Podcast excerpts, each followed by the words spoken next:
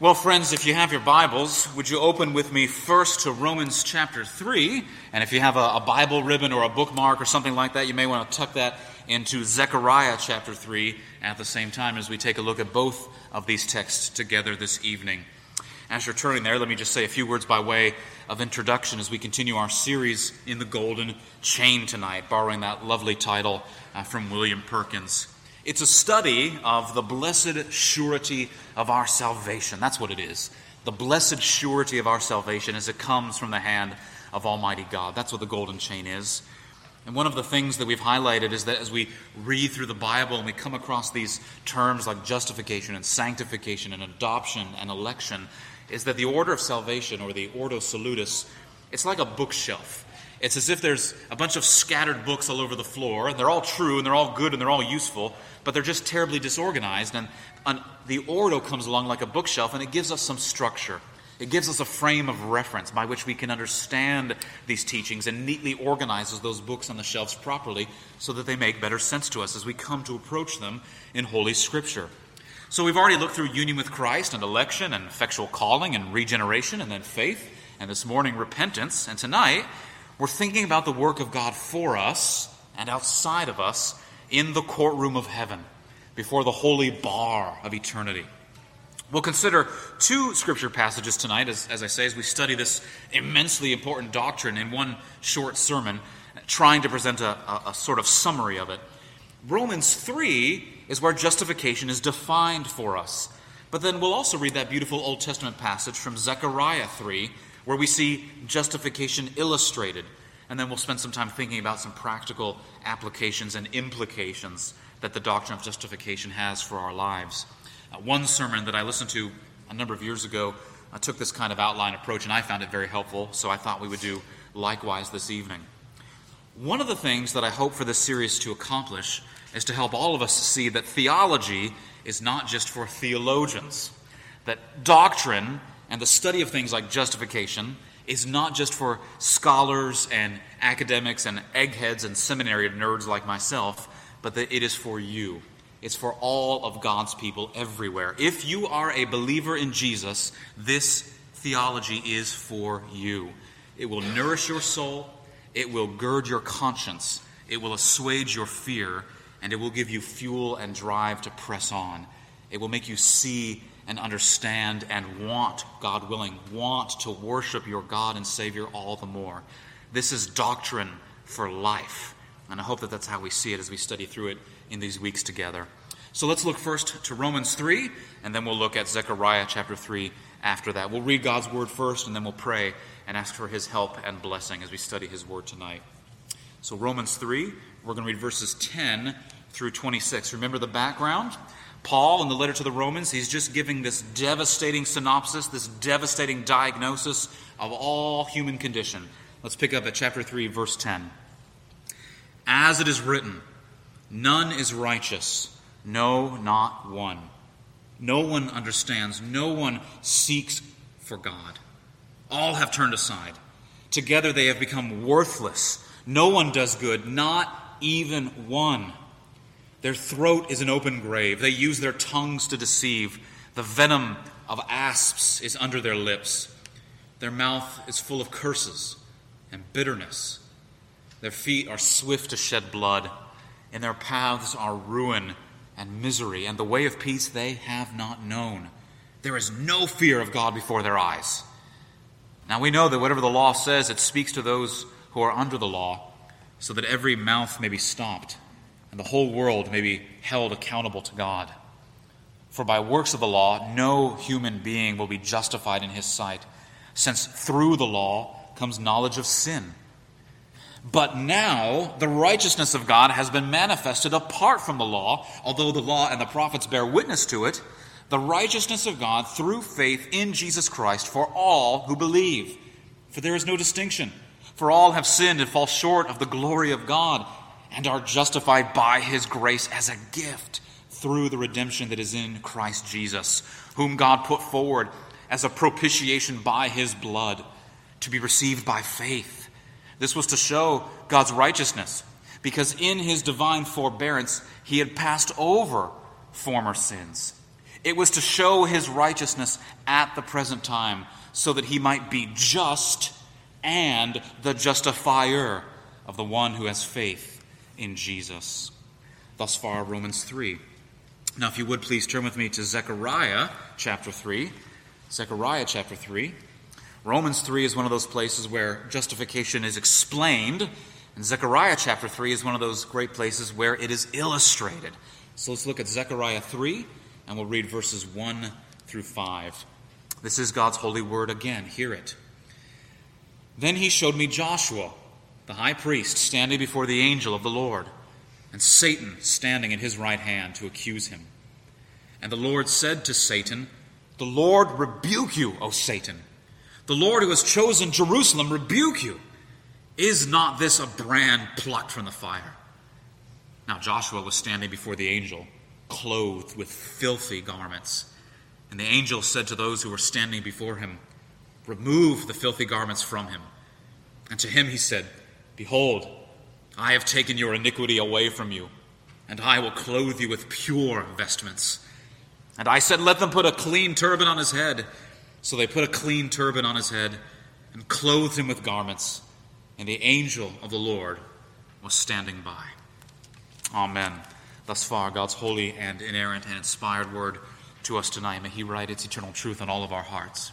Would you pray with me again, please, friends? O Lord, truly, may the words of my mouth and the meditations of all our hearts be acceptable in Thy sight, our rock and our Redeemer. We ask that you would grant us your Holy Spirit's illumination and his ministry and his help as we study this, your holy word, our daily bread, this night. We ask it all for Jesus' sake. Amen. John Calvin famously wrote that justification is the main hinge on which religion turns. A number of you have probably heard that quote before, probably many times. And Martin Luther said likewise that justification is the article by which the church stands and falls. Calvin said justification is the main hinge on which religion turns, and Luther said justification is the article by which the church stands and falls. We are dealing tonight, friends, with foundationally, fundamentally important doctrines. Those forefathers in the faith would go so far as to say that justification is a, a hinge that moves the door of salvation and even holds the door sufficiently and appropriately open. Enter the gate by the narrow way. That's what our Lord Jesus said. And we in the church have understood that it is by justification that that gate is entered. And so, if what Luther says is true, and justification is the pillar by which the church stands or falls, then it follows, logically, that any church that moves away from justification by faith alone no longer remains a true biblical church. We would go so far as to say, I trust, that if you get justification wrong, we get the gospel wrong, and therefore we get Christianity wrong. Ever since Genesis chapter 3, this has been the fundamental problem of humanity, has it not? People are sinners. Sinners are not in a right standing before Almighty God. That's been the fundamental problem since the dawn of time. And so then, the the great burden of Holy Scripture from Genesis 3 all the way to the end of Revelation is quite simply to explore how does a man, how does a woman, how does a child get in a right standing with God, the Creator, against, he has, against whom he has so frequently and grievously sinned. In Eden, Adam and Eve were in a right standing with God, before God, prior to Genesis 3. Now he's not. Man is not. He is in, in a state of death, of sin and misery, as to use the language of our catechism. And Scripture's answer from Genesis to Revelation is here is what our Lord has done. Here's what our God has done to get his people back into a right standing before him. Blessed be his glorious name forever. That's the great burden is look, man is out of a right standing before God on account of his sin. And then, of course, the other half of that great burden, the other half of that coin, the flip side, if you like, of Scripture is look what God has done to get his people back into that right standing. Blessed be his name. Justification is the next link in the golden chain. God has elected his people in eternity, he has set his affection upon them.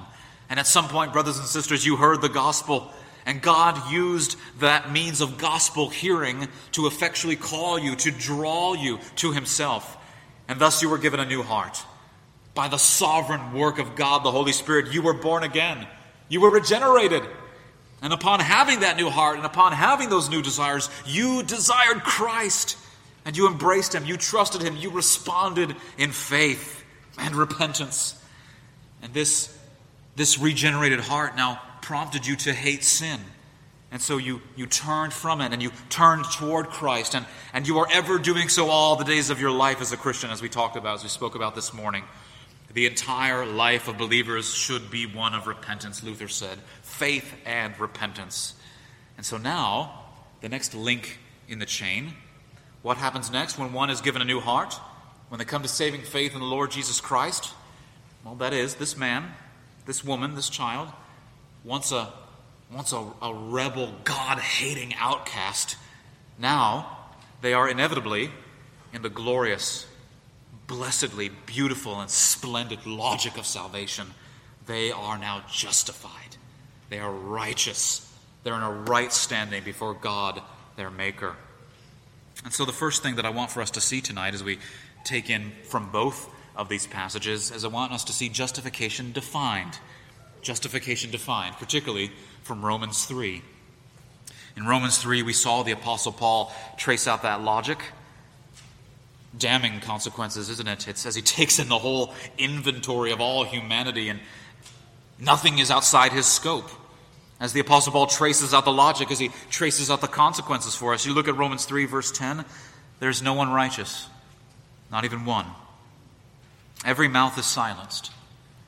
Even our very best attempts at self defense, they fall absolutely flat before the demands of God's purity and His holiness. He says there down in verse 20 For by the works of the law, no one, no human being, no man will be justified in God's sight. There's nothing we can do to obtain for ourselves a righteousness in the sight of God. And that becomes the great problem that faces all of us. How can I find the righteousness that God demands of me? He demands righteousness. I need righteousness. I can't stand before Him without it. How do I get it? Where am I to turn for the righteous verdict, lest I be utterly condemned? And the answer Paul gives us there in Romans 3:21. But now the righteousness of God has been manifested apart from the law, although the law and the prophets bear witness to it. The righteousness of God through faith in Jesus Christ for all who believe. Paul is telling us there is another righteousness, one that does not originate with our law keeping, yes? One that belongs to God and one that does not belong to us. We receive it by grace as a gift, he says, through faith, verses 24 and 25. Right? Not faith in, a, in a, some sort of strange, mystical vagueness. Now, again, it's, it's one of those phrases that we have to extract from popular cultural usage. We hear that phrase all the time I have faith. I have faith that will, it will all work out. I have faith that you know, the weather will cooperate tomorrow. I have faith that the, the plans that I make should go swimmingly. Well, that's, that's all lovely sounding, but on what basis? No, faith, biblically understood, always has an object.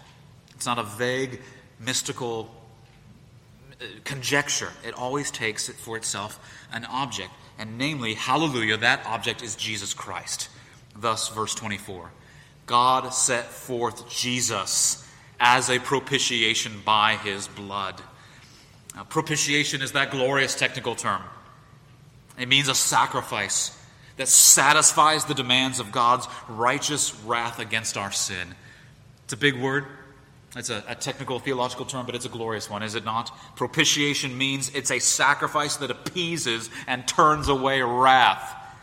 A sacrifice that appeases and turns away wrath. Jesus Christ has made complete satisfaction so that, as Paul will say in the opening lines there in Romans chapter 8, there is therefore now no condemnation to those who are in Christ Jesus.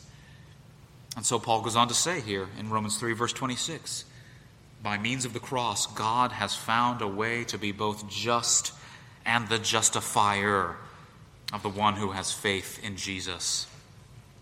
This, this ungodly, wicked sinner who has no righteousness of his own, This heart that is full of nothing but sin from the moment of conception unto my birth, unto all my life lived apart from Christ. This wicked sinner who has no righteousness of his own, full of greed and malice, full of avarice and sin.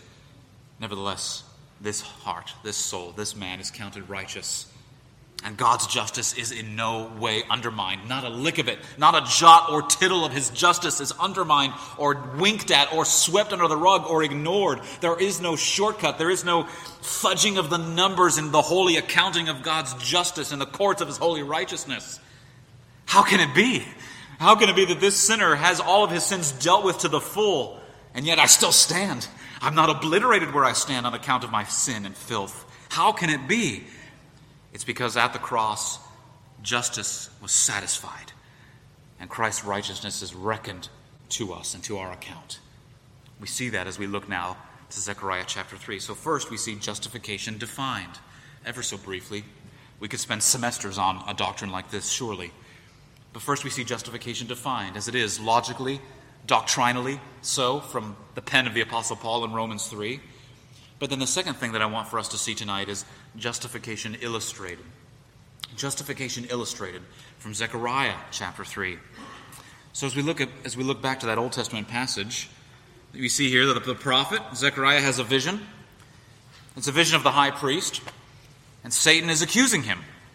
But the angel of the Lord makes an appearance on this scene, and by the way, many theologians, many scholars believe that more often than not, when you see the angel of the Lord make an appearance, in the scripture, it's usually, probably, a pre incarnate form of the second person of the Trinity, whom we call the Lord Jesus Christ, a pre incarnate Christ.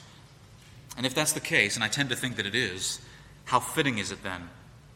How splendidly fitting that the angel of the Lord, being the pre incarnate second person of the Trinity, defends the high priest against the accuser in this scene, and he rebukes Satan's mouth. However, there's a problem, isn't there? That Joshua is robed and he's clothed in filthy garments. He's dressed in stained and dirty robes. And because of this, because of this present reality in the moment, Satan's accusations would hold true. Well, why? Understand that in the imagery and in the symbolism of the Old Testament, the robes of the high priest were a powerful visual symbol. They were to be white, symbolizing, of course, holiness and purity before the Lord. But here he stands, Joshua the high priest, as representative of his people, of the people of Israel, before God, as he's supposed to be representing holiness. Here he is standing before the very presence of God Almighty, and his clothing's covered in filth. Some commentators will note here that the language suggests that his robes are covered in excrement, uh, perhaps language even more colorful than that. But you get the image. The point is how unthinkable. How unthinkable. Imagine, imagine showing up to court or going before the queen. Well, she's passed away now. So now the king, the king of the United Kingdom, wearing your best suit, your best duds, the best thing you have in your wardrobe. And you walk into the throne room, but only to find out that it is smothered and smeared with the defecation from your family dog when you took him to the bathroom this morning the picture and the symbolism is obvious. You put your own robes, you put your own best suit on to, before, to appear before the King, the Lord. It's laughable and it's obvious. You can't cover up the filth, the excrement. You put on your best. You put on the best thing you can possibly dredge out from your wardrobe, and even your best, even your best, is still covered and smeared with foul, odious, putrid filth. The high priest cannot stand before God like that. It's a picture, friends, of sin. And remember, the high priest is meant to represent before the people, or he's meant, he's meant to represent the people before God.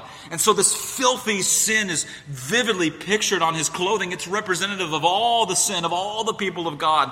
Satan's accusations here, as he utters them, are absolutely on target, 100% correct. He doesn't need to lie. He doesn't need to make things up in this instant. Satan, you see, just needs to stand there, point at Joshua, point at you, point at me, and say, Take a look. It's all over him. Look at this vile sinner. Can't you see it? He doesn't have to exaggerate the truth. He doesn't have to have an imagination. He just needs to stand there and point at us, and we stare at our feet. And embarrassment and shame. It's all true. Every ounce of it. What he says is right, Lord. But look what happens next. The angel commands his servants to remove the filthy garments from Joshua, and he says, Behold, I've taken your iniquity away, and I will clothe you with pure vestments. You see that there in verse 4? The filthy garments are taken away, and clean robes are given instead. He takes away Joshua's iniquity and he clothes him with righteousness. There's the great exchange. Now, it's not, it's not spelled out here with a kind of doctrinal technicality that we've come to enjoy and that we expect from Romans chapter 3, but it is here the picture of the great exchange, nevertheless. Jesus Christ, the angel of the Lord, takes the filthy garments, and this same one, we know from the New Testament, is made to bear the penalty of sin. Satan, as he stands there with his accusing finger, he demands punishment. Look, God, your people full of sin. What are you going to do about it? and the Father pronounces the guilty verdict, and the sentence of justice rolls down. But it doesn't fall on us, praise God. It falls on Christ. He who knew no sin became sin for us so that in him we might become the righteousness of God. Remember the prodigal son, as we alluded to him this morning? When the son returns, what's the father do as he comes home? He robes him He's there and he's, he's covered in the shame and the iniquity and the sin of his wantonly wasted years. The embarrassment of having to look his father in the eye for all that he did to squander what his father had given him. He's bent down in the shame of his own sin and his selfishness and greed. And what's the father do? The father orders his own finest robe to cover over all that sin, all that stain, all that filth, all that stench that surely must have come from him. Cover him in my best. Prepare the fatted calf. Get the feast ready, for this son of mine who once was lost has now been found. And Zechariah's vision here is saying to us that this is what God does for his people. It's what he always does for his people. And what was concealed in type and image and shadow in the Old Testament, what was in the old concealed. You know the old phrase, what was in the old concealed is now in the new revealed. What was in the old concealed is now in the New Testament made clear, made manifest in gospel pristine clarity. This is what God has done for you. He looks at you, his child, and he says, Away with your filth. Away with your condemnation, away with your damnation, away with the foul pollutant of sin, away with guilt. Take it all off of him and put it, put it all, put all of his sin, put all of her sin and put it on my son. My son, who has only ever known the fellowship and the company and, the delight of the ever blessed Trinity. My son, my obedient son, my righteous servant, the holy Messiah. Take his filth, take her iniquity, put it all on him. The death that he deserves, the death that she deserves, give it to him. Let him be damned in her place. My sin for his righteousness. The great exchange. Justified. Justified, God says. And let the accuser's mouth be silenced forever.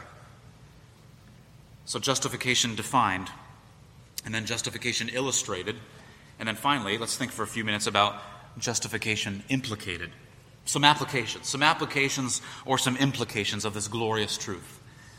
Justification is one of those doctrines that's precious to us, is it not? Especially if you've been around Reformed churches for a long time. We talk a lot about justification, and rightly so. It's a beautiful doctrine. It's one that comforts our souls and still stills our fears, and one which makes our hearts to swell with glad adoration and worship, especially once we come to understand it for the first time. But at the same time, it's a doctrine that because we talk about it so much, because we study it and discuss it so much, it can become familiar to us, perhaps overly familiar, such that the awe goes away. We sometimes run the risk of moving from amazing grace to accustomed grace. We can do that with the doctrine of justification.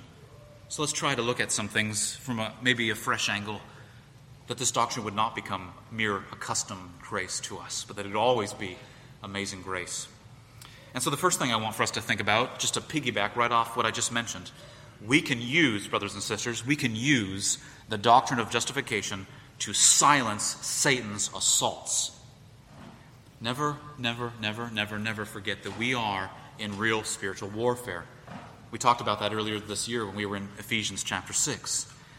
Uh, sometimes we Presbyterian and Reformed types tend to downplay that uh, for fear of getting labeled perhaps as, as Pentecostals or charismatics. They take things to excess, we, we, we understand. And so therefore we just sort of play down the reality of spiritual warfare, play down the reality of demonic activity because we don't want to sound excessive like those folks. But it's true, demonic ministrations and spiritual warfare is very real.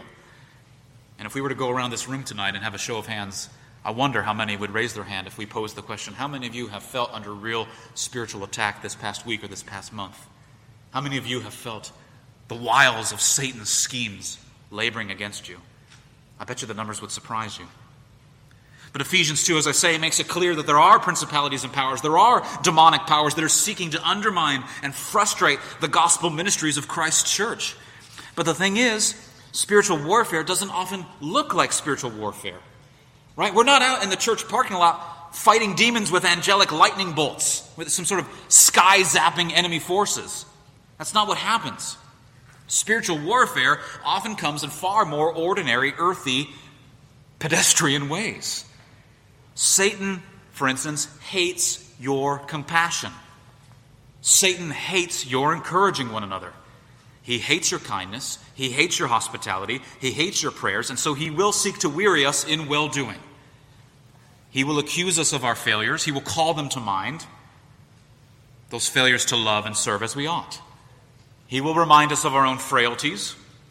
He will make us despair of our worthiness. He will attempt to divide us. And when we are tired, we are often more weak and vulnerable. Don't we know that? And He will absolutely seek to exploit us when we are at our weakest. Think of where we are in terms of a, a wider society. People are worried. What in the world is happening in our nation right now? Are we doing enough as a church? Should, should, we be doing more? Should we be doing less? Are we, are we doing the right focus? Are we, are we being faithless? Are we operating out of fear? Satan loves to bring up and remind us of our unbelief and our worry, of our insecurities, of our laziness, of our lust, our anger, our resentment, a whole host of things. And he doesn't have to fabricate any of it, does he? The human heart, as Calvin said, is a perpetual factory of idols. Satan doesn't need any help coming up with sins that I've committed. It's all true. But if tonight, if tonight you are trusting in Jesus Christ, if you are owning your sin and fleeing to your Savior, you do not need to deny a single charge against you. You need only point to Calvary, where the great exchange was made, where your debt was paid in full. Martin Luther once wrote this. It was thought for a while that this was apocryphal, that it was just made up for that Martin Luther movie, but there was a Luther scholar that traced it down to a source. He wrote this in one of his sermons, I believe. And Luther said this if we truly believe that Christ is our Savior, then we have a God of love. And to see God in faith is to look upon his friendly heart. So that when the devil throws your sins in his face and declares that you deserve death and hell, you tell him this I admit that I deserve death and hell. What of it? For I know one who suffered and made satisfaction on my behalf. His name is Jesus Christ, Son of God, and where he is, there I shall be also. Close quote. Brothers and sisters, I wonder if some of you only seem to hear the incessant drumbeat, the incessant drone of Satan's accusation. You have a tender conscience, and it's so often beleaguered and assaulted.